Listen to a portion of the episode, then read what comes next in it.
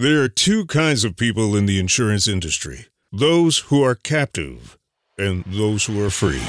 This is the Agency Freedom Podcast. There is so much I wish I would have known before I made the freedom jump to the independent side. I mean, even now, I feel like I'm learning something new every single month. We're all about helping insurance agency owners and sales professionals reach your maximum potential and flex your freedom. My team and I replaced six years of captive agency revenue in 17 months with Riskwell. 17 months, man. It's crazy. This show is where I share our successes, our failures, and what I've learned along the way. We lay out a blueprint of how to make your freedom jump from captive to indie to market domination. I'm bringing you colleagues from markets across the country with dozens of different specialties. They're eager to share their stories and best practices with you. I'm your host, James Jenkins. Welcome to Agency Freedom Podcast. Let's go. Episode 7. Thanks for joining us, everyone. I am your host, James Jenkins. This is the Agency Freedom Podcast, where we take our listeners from captive to indie to market domination, we are finishing up our foundational series of episodes with this episode, episode seven. We're going to be talking about internal and moral threats, moral concerns. Uh, for our agency, as agency owners, as sales professionals, we're going to identify some things that you need to be aware of as you are either making your freedom jump or finding your feet or taking it to the next level and capturing greater market share uh, in your area, in your niche. Before we get started, the same three requests that I always have. Uh, the first is on whatever platform you choose to listen to AFP, please subscribe to our podcast that helps drive the algorithm and make it easier for the general public and other people in the industry to find us. Second is leave a review if you like what you hear. If you're getting some value, please leave that review. It takes 30 seconds and is a big help to us again for reach. Third and most important, please share this podcast with someone in your circle that you think would benefit from the information that we're sharing here. As we wrap up our foundational episodes, uh, we're putting a little bow on top here with the last two internal and moral threats and concerns. Beginning next week, uh, we are going to start off the interview series, which will be the bulk of the podcast over a long period of time. I don't have a set run planned for Agency Freedom Podcast. This may end up being, you know, 50 episodes. It could be 100 or however many it ends up being. This is, as far as I'm concerned, an indefinite run. Uh, but these first seven episodes are covering the 12 areas that we need to be mindful of.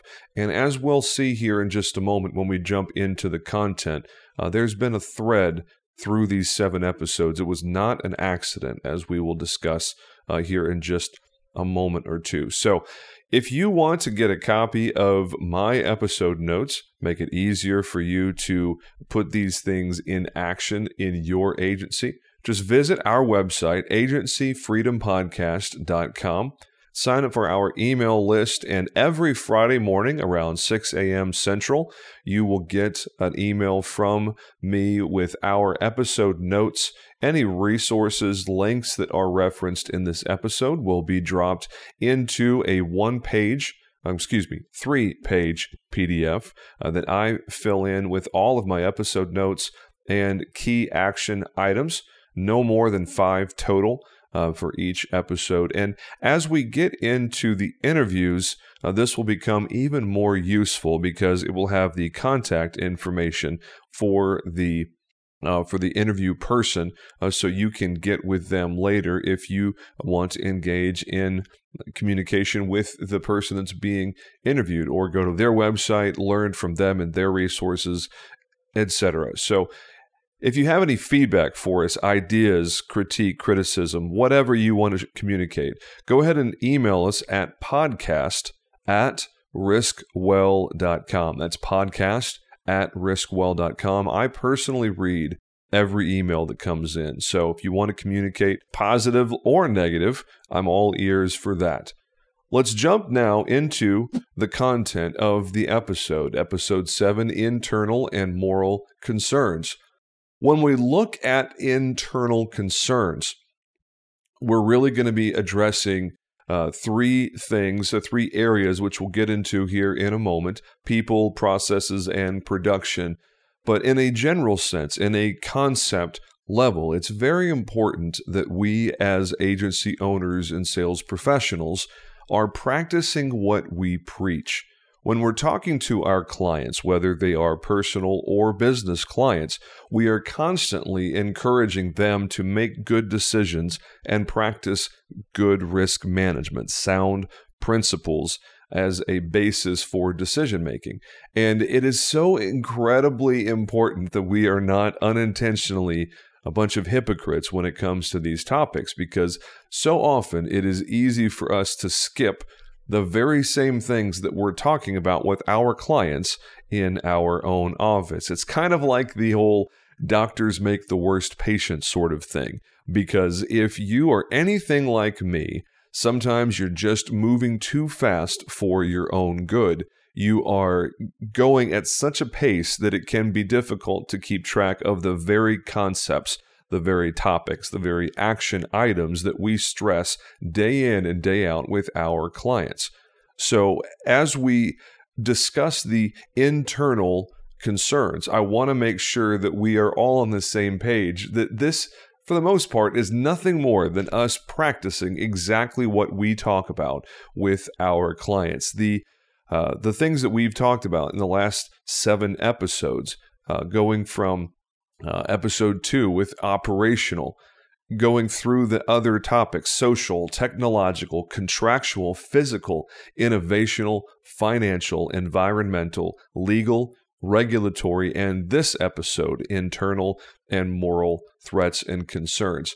These same 12 topics we need to be practicing in our office and that really looks different for each individual office based on where you are in the life cycle of your agency. If you haven't even started yet, then kudos for you. I'm glad that you are getting this information at the beginning or even before the beginning of making your freedom jump and going into the independent side of insurance. Because when I owned a farmer's agency, there was a lot of these things that I failed to do.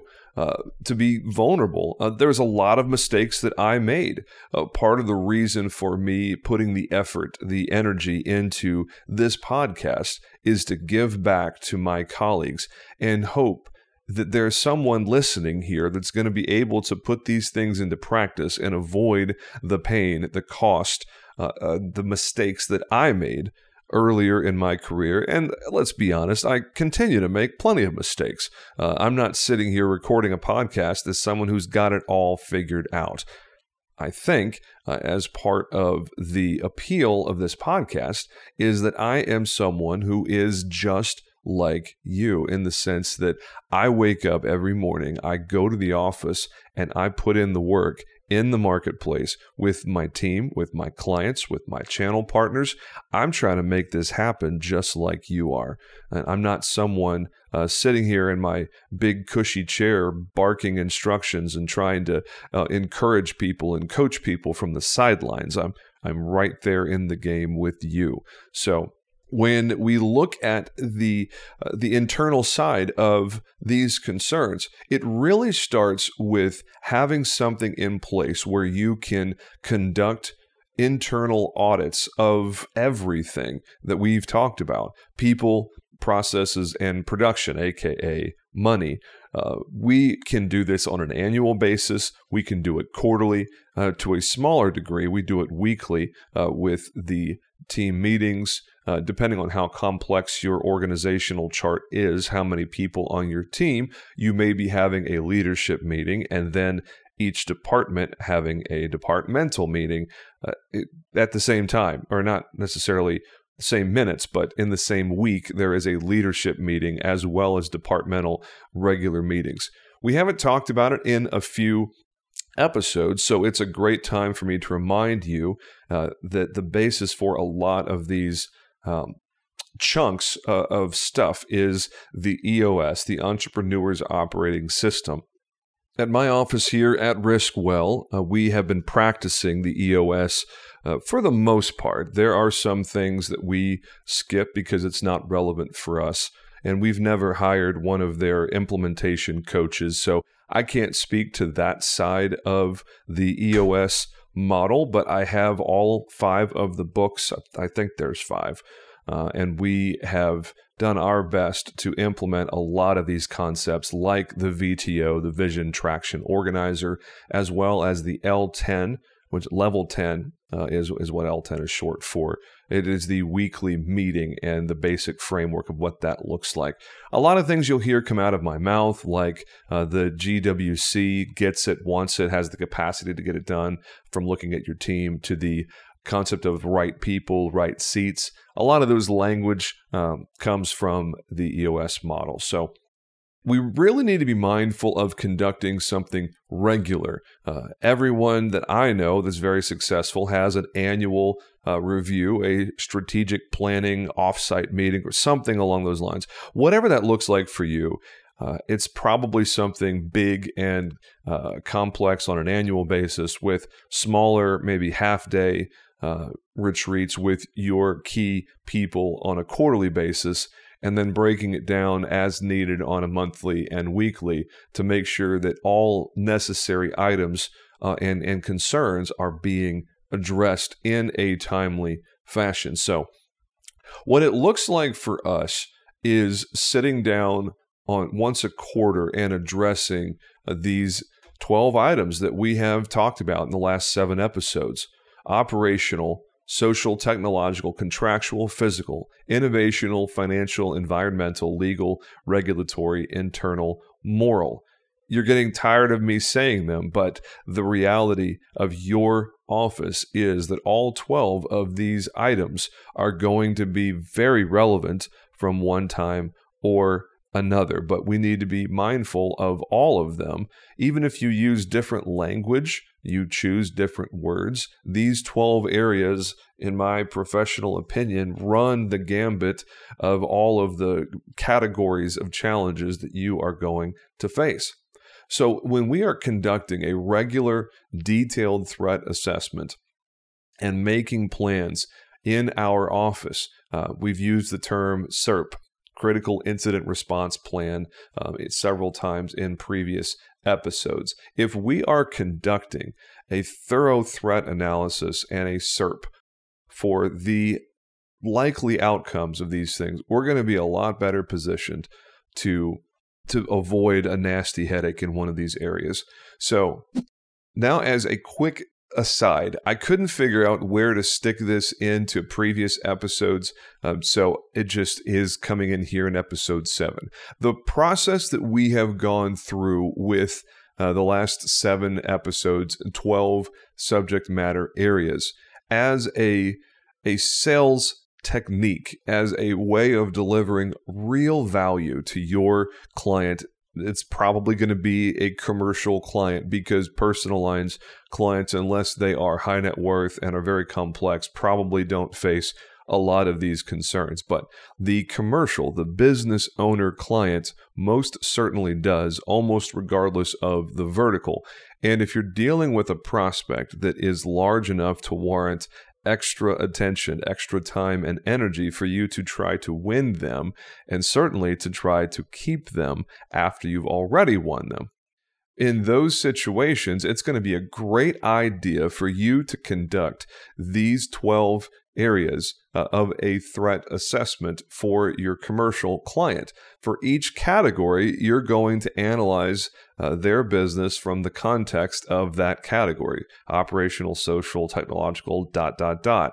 And you're going to give them very specific information regarding the threat level, the source of the threat, the potential negative impact to their business, and here's the two things, the two action items that I want you to be very mindful of when you're having this conversation with your commercial prospect is you first want to give them recommended action outside of the insurance world so they can mitigate that threat. It might be something as simple as, for instance, uh, from a regulatory perspective, encourage them to consider hiring an outside HR representative who can give them best practice guidelines for uh, putting their employment agreement on paper, having an, an in writing disciplinary action thing, just as an aside. So, those threats, those areas of concern are going to look very different based on the vertical of the business that you're talking to. Um, but the two recommended actions step one, give them uh, recommended action outside of insurance. And lastly, after you've already made the other points and delivered other value, then you bring in your sales pitch of, hey, based on our conversation, this is an insurance based solution that my office can provide you an answer for. Um, for instance, um, technological threats. You might want to talk about a cyber liability and data breach policy that gives them sublimit coverage for uh, notifications, fines, and penalties. Uh, conversation topics in other areas may be uh, EPLI, Employment Practices Liability Insurance, to help them mitigate a potential legal or regulatory threat uh, they face from employment violations of some sort. Uh, maybe it's sexual harassment or wrongful termination. Uh, those kinds of conversations, when you are pairing the insurance product to the threat that it helps the business owner uh, address to minimize and transfer as much of that risk as possible, you're going to be a lot more likely to be successful. So, and that's just the quick tip there of taking these 12 areas that we've been talking about the last seven episodes and applying them to your prospecting efforts. I think you might find yourself very successful there. So, moving back in. So, when we look at our planning, our internal threat assessments. If we do this ahead of time and identify the likely areas of concern, we can put plans in place before we ever get to a point where there's an actual problem. And it, when we talk about the internal challenges, as I said earlier in the episode, there's really three areas. It's going to be one, people, then two, processes, and then three, production. I needed it to be the letter P, so I used production instead of money or revenue or some other word that didn't start with the letter P. So let's just roll with it, shall we? So, we're going to look at each of these three areas and give you some typical challenges that you're going to find.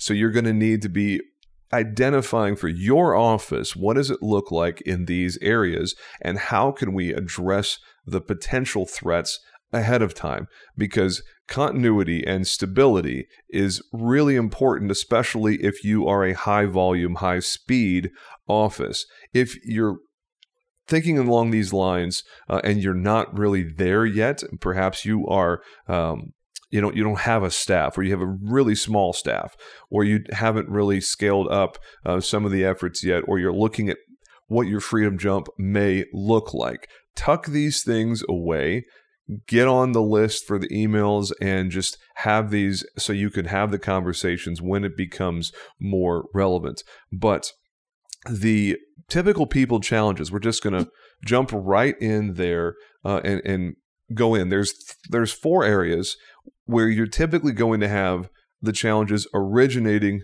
from. Now, I, I say there's four and there's typically and whatnot because as we all know, yes, the the reality is that there is no formula when human beings are involved. Every situation is going to be different, and there could very easily be a huge challenge that is not in this four. So we're just looking at this from a general sense. The first of the four typical people challenges is going to be culture and fit. And this is subjective. It is sometimes difficult to nail down. A lot of times it has to deal with personality and the way that members of your team interact with one another, communication style, conflict resolution style. Uh, there are a lot of things that we can do during the interview process to help identify the way that someone is as their baseline to help identify tendencies about the way that your people are, the way that they handle things. personality assessments like Myers Briggs, like DISC, StrengthsFinder, etc. They can be a really great thing to do at the hiring process, but I also really recommend that you consider doing them on an annual basis or perhaps every other year, just so you have a good um, pulse. Your finger is is on the pulse of your individual team, and it's going to be much easier for you to identify some potential challenges ahead of time if you know what someone's baseline personality and tendencies are in the context of how they would fit into your larger team. Next is the roles and responsibilities of the individual team members.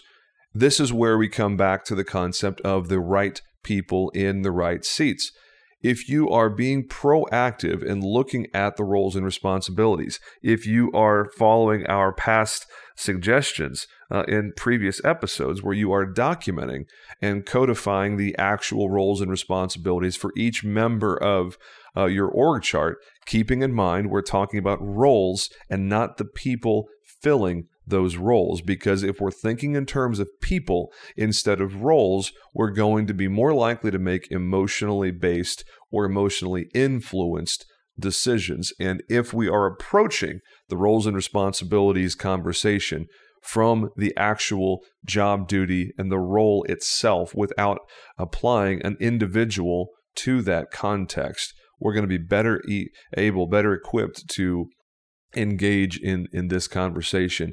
So if you've got it all defined ahead of time, you're going to be able to make uh, better judgments when you get into a situation where someone has a problem with their role or responsibility, or uh, they are potentially not the right person in the right seat. Next is compensation and growth potential. Simply put, this is when people get upset about their money, their compensation, when they don't feel like there is alignment between uh, their activity and uh, what they receive for the activity. It could also be that someone feels stuck at their certain level and they don't feel that there is growth opportunities in front of them. This is something that we definitely talk about at Riskwell. Uh, we are very clear uh, everyone has a, a, baseline understanding of the compensation uh, for me as the business owner and the overall revenue to Riskwell as a company. Uh, I share profit and loss numbers with my team openly. I don't have any problem at all with them seeing the categories with them seeing the total revenue and seeing exactly what is spent in the middle between payroll and wages and other uh, categories of overhead. They know exactly what the profit is at the end of the month, the quarter, the year, etc. So that as a matter of transparency enables me to have a lot more useful conversations with my team when it comes to compensation. And as a, a quick uh, little thing, we want to be very, very sure uh, that we are not in any way tying the annual review process to compensation itself. The compensation conversation needs to happen independently of the annual review process. Uh, I up until about 6 months ago, I was doing that incorrectly and I was advised by multiple parties including the uh, uh, fractional CFO company that we hired that said unequivocally that's a terrible idea. You really want to separate the review from the compensation conversation. So if you know ahead of time that compensation and growth potential is likely to be a problem or a conversation at some point, it's going to be a lot easier for you to address it uh, proactively and help avoid challenges. Lastly, in the people challenge section is going to be simple performance and coaching. And this is really going to be something you're going to need to think about uh, having disciplinary procedures laid out in advance where when you are bringing someone on, they know exactly what the disciplinary, what we call uh, team member expectations. Uh, that's really how we address the whole thing. I don't like the word disciplinary. Uh, I think it's more, hey, this is the behavior, this is the attitude that we expect our team to exhibit. And I will endeavor to exhibit myself uh, from the top down. But sometimes you just have performance issues, and You have to be able to address them uh, in a unemotional and uh, equitable way from one person to another. It is entirely unfair for someone on your team who you like on a personal, on a subjective level. It is entirely unfair for that person to receive completely different treatment than someone you may not have a subjective affinity for.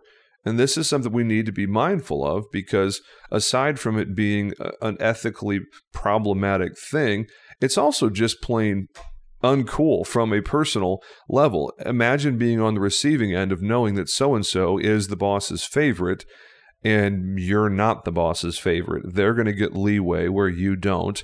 They might get a bonus that you don't that has nothing to do with direct tying to performance in some way. Uh, just be consistent and be equitable, but have it figured out ahead of time. This is what we do at my office. This is the expectation, the code of conduct, if you want to use antiquated language.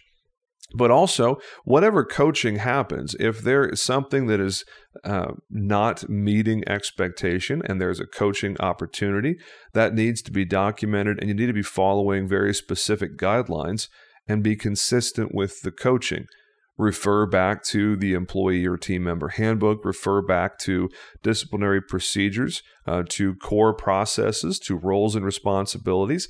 All of these things are so much easier if you have put in the work to create the structure, to create the systems and processes, as we talked about uh, in previous episodes. So, whatever you're doing in that arena, you've just got to be really consistent with it. Moving now into the second of the three internal areas, and we are talking about uh, the process based challenges. We've already handled people, now it's process. There's three things that we're going to go through pretty quickly and the first of the three typical process challenges is that you simply don't have your processes and systems clearly defined. You have not taken the time and energy necessary to codify exactly how you want these things to happen in your office.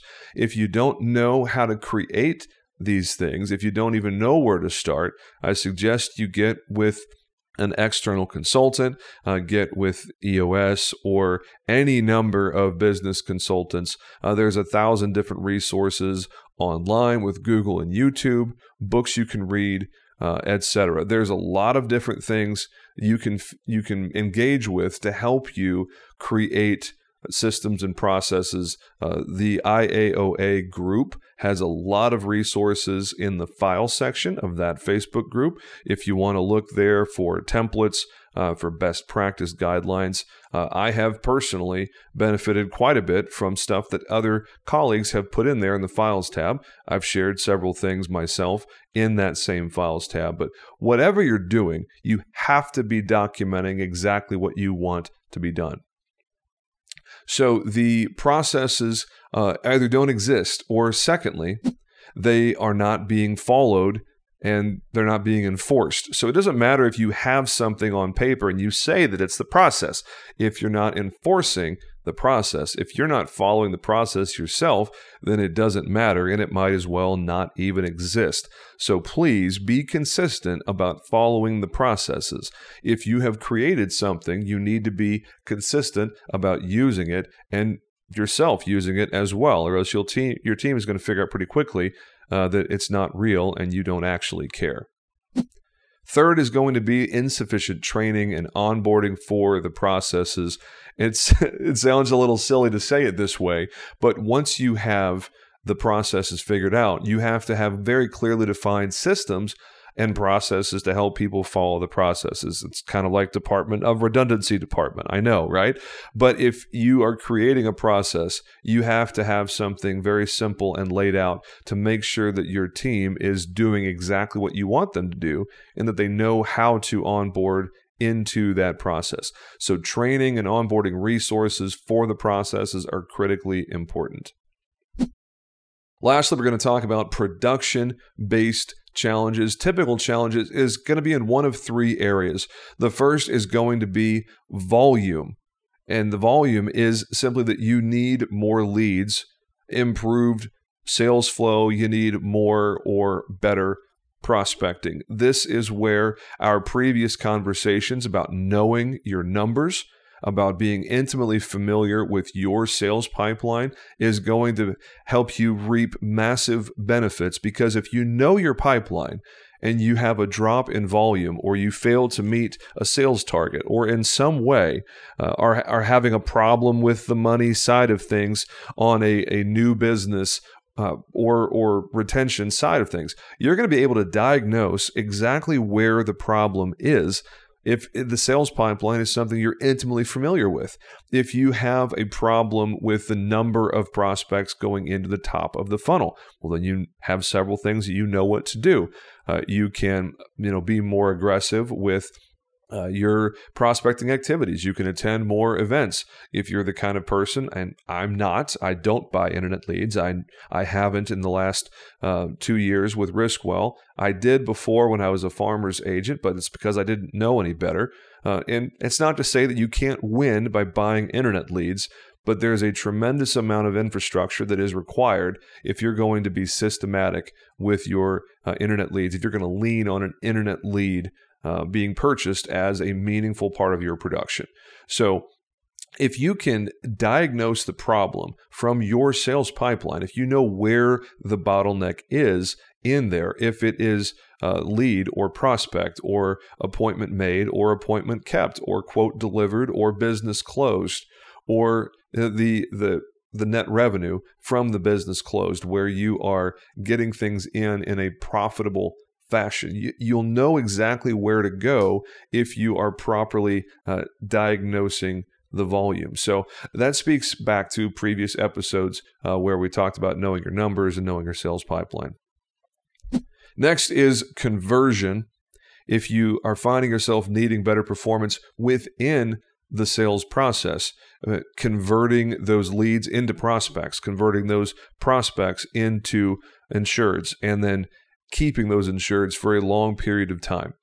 If you are needing to increase your conversions, this is where sales coaching and the the mentoring, the improvement of the the actual sales uh, activities themselves, of making sure that your team is well equipped so that they can do three things: ask the right questions and speak the right words at the right time.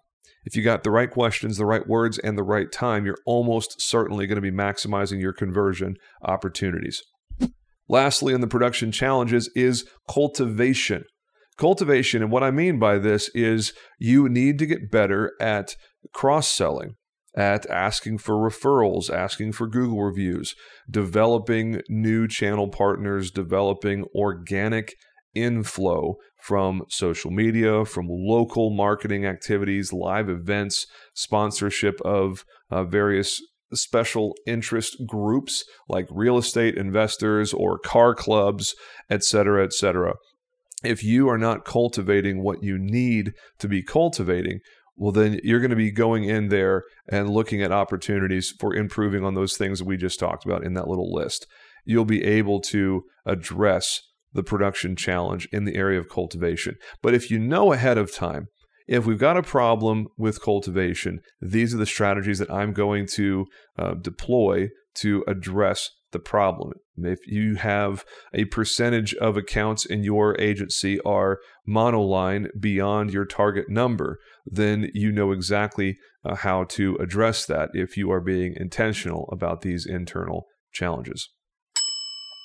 So that's it for the internal section of our episode. The moral section will follow uh, this brief commercial break. Did you hear that virtual intelligence and on hand VAs actually merged? That's right. I was talking to Michael Cruz and checking out what he has there with his Colombian workers. And I said to him, dude, what's up? You realize you're not a VA, right? He said, What do you mean? I said, You're a VE. Look it up on ChatGPT. I encourage you to do that too. He's got forward facing VEs, VEs that can answer the phone and take questions 30 days in. You say yes to Michael, I want what you have. In 30 days, that's what he delivers. I said, Michael, this is unbelievable. We're strong in the front, but we're really strong in the back end. You provide the external VE for us. We provide the internal VE. I looked at him. I said, "Buddy, let's do this together. Let's let's do this." And he looked at me and he put out his hand. And like a good, solid Cuban American, he said, "Jason, I'm committed. Let's do it." And that's what we did. We flew to Colombia, we saw his operation, and you need to see it too. Give us a little click at Virtual Intell. That's with two L's, that's virtual, I N T E L L dot com. Go check us out, see what we're doing. High quality VEs mixed with technology delivered right into your agency, and you don't have to do all the things that you don't like to do, like hiring, firing, recruiting, recruiting, trying to find processes. Just there's so much stuff I can't even say it right. That's right. Virtual Intell, Cass certified.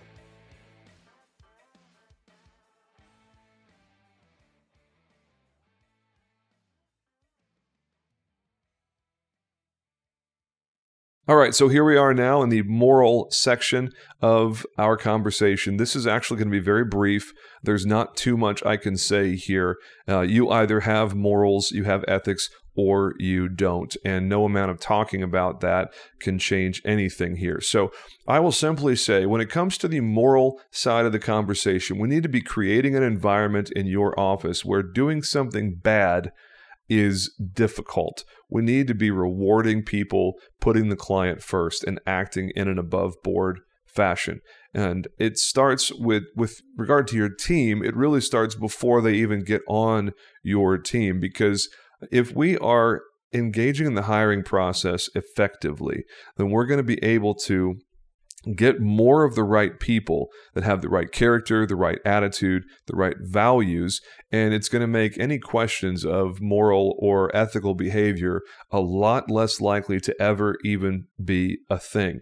So, the hiring process, I would be very, very cautious about hiring for skill set or experience. These are tangible things that can very easily be taught for the right person. We want to make sure that we are hiring for character, for attitude, for values, for culture and fit. That subjective, intangible quality that you just know it when you see it. And sometimes you can fake culture and fit. Sometimes people interview well and they just stink when they get to your team. There's not really anything you can do about that. You just got to keep going and know that the law of large numbers is going to be your friend if you're doing it the right way. So, very quickly, we're going to talk about a couple of best practices for uh, preventing or helping to avoid moral lapses on your team. So, the first one is we simply want to be creating redundancy and accountability anytime that there is money involved. No one on your team needs to be uh, handling any kind of money without some sort of system of uh, accountability or redundancy uh, when it comes to paying invoices, collecting premiums from the insured, anytime uh, some money is uh, involved. We want to make sure that we are leveraging reporting, that there's countersigning for accounts payable. If money is being sent out to a third party, that, that is being authorized or reviewed by at least one other team member, or at the very least, that those reports for accounts payable are being reviewed uh, for accuracy no more than once a week uh, by a member of your management team or you if it's a, a smaller org chart.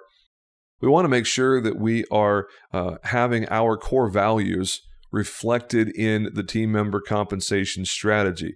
There is no denying the simple fact that if people feel that they are valued at their office, that they are well compensated for the work that they do, that they are very unlikely to engage in any nefarious or questionable behavior simply because they don't want to rock the boat. They don't want to ruin a good thing. So, if you're treating them well, if they're happy at work, if they feel well compensated, you're almost never going to have an issue with a bad actor. And the second thing is leading by example. You, as the leader of your organization, you really have to avoid even the appearance or the question of possible moral or ethical lapses in judgment. If your team sees you engaging in even questionable behavior, it's going to rock the boat in a lot of ways. It's going to make other things more likely to happen because if it's okay for the boss, then it's okay for everyone else. And lastly, I, I think it's uh, it's useful to remember Google and their slogans, very popular several years ago. It's simply "Don't be evil." Whatever you do, don't be evil. Let's be one of the good ones. Let's not be one of the bad ones. So, uh, when it comes to the moral side of the conversation, you know, it's just like your grandparents, grandmother, grandfather, whatever, uh, probably said at some point when you were growing up. If you have to ask yourself if an action or a decision is unethical or immoral, it most likely is. And it's kind of like when you're a parent, your kids are always watching. So when it comes to these moral questions, when you're a business owner, your team is always watching and they know when something is questionable. So we as leaders have to lead by example. We have to engage our own moral and ethical compass, even more so than the team, because they are watching us very closely. And so that brings us to the end of the moral conversation, as well as bringing us to the end of our 12 core areas of threat and concern. Seven episodes are in the books. And I'll tell you, next episode, episode eight, is a real treat because my wife, uh, the lovely lady that I have the privilege of sharing life with, uh, she will be on the show uh, next week, episode eight. I'm going to be interviewing her about her experience uh, as the wife, the support uh, for someone who made the freedom jump.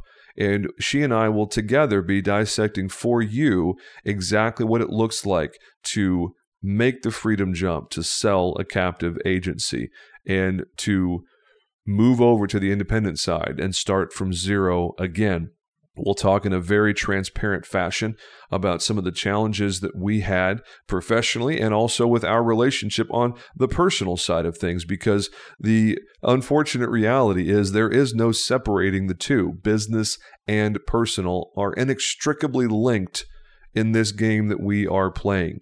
Your family members are your uh, automatic business partners, whether they want to be or not. Your wife or husband, your kids are in this game with you, whether they want to be or not. It is a very family, very personal affair. I think that episode will be very uh, uh, enjoyable, entertaining, and useful for all of us. So be sure to catch episode eight next week. And that really is it for the content of for episode seven. So, once again, I will say, please reach out if there's anything that we can help you with. I personally read every email that you send to podcast at riskwell.com. If you want to get a copy of my episode notes where all the resource links are found, as well as the key action items, go ahead and visit our website at agencyfreedompodcast.com. And you can sign up for our email list there and you can get those emails automatically sent to your inbox every Friday morning. So, my same three requests, I will end the way that I started. If you like what you're hearing, please subscribe to Agency Freedom Podcast on whatever platform it is that you are listening on. If you also like what you're hearing, please leave a review. Those reviews really help drive traffic. And third, and most importantly, please share this podcast with someone you care about in the captive world as an agency owner or as a someone who's working in a captive office who may want to work in an independent office or launch their own agency, move from being a captive producer to an independent agency owner. I know a lot of people that have done that, and you probably know someone that would be a great candidate for that. So, that really the end of what we've got going on here. Thanks for listening to episode seven. And please remember, this is the Agency Freedom Podcast. I am your host, James Jenkins. We do all of this thing that we do to help bring you from captive to indie to market domination. Make it a great day, boys and girls. We'll talk to you soon. Are you looking for an insurance community to join? Have you heard of the LAAIA? The Latin American Association for Insurance Agents is just not for Latins. Their focus on diversity and inclusion over the last few years has made this 54 year old association one of the fastest growing and the most dynamic associations in the industry. With established chapters in Florida, Houston, Dallas, Atlanta, and Denver, it's no surprise this association has the attention of everyone in this industry. Their upcoming national convention on beautiful Marco Island includes keynote speaker Tricia Griffith, the CEO of Progressive. National leaders from around the country like Marshberry, Vertafore, Lula, and more will be here on center stage as well. And whether you're an independent agent, a captive agent, life or health agency, or even a financial services professional, this association offers you everything you need to network and grow your business. Make sure you check them out and consider joining me, Jason Cass, at the next upcoming convention. It's going to be August 21st, the 24th, at the JW Marriott on stunning Marco Island.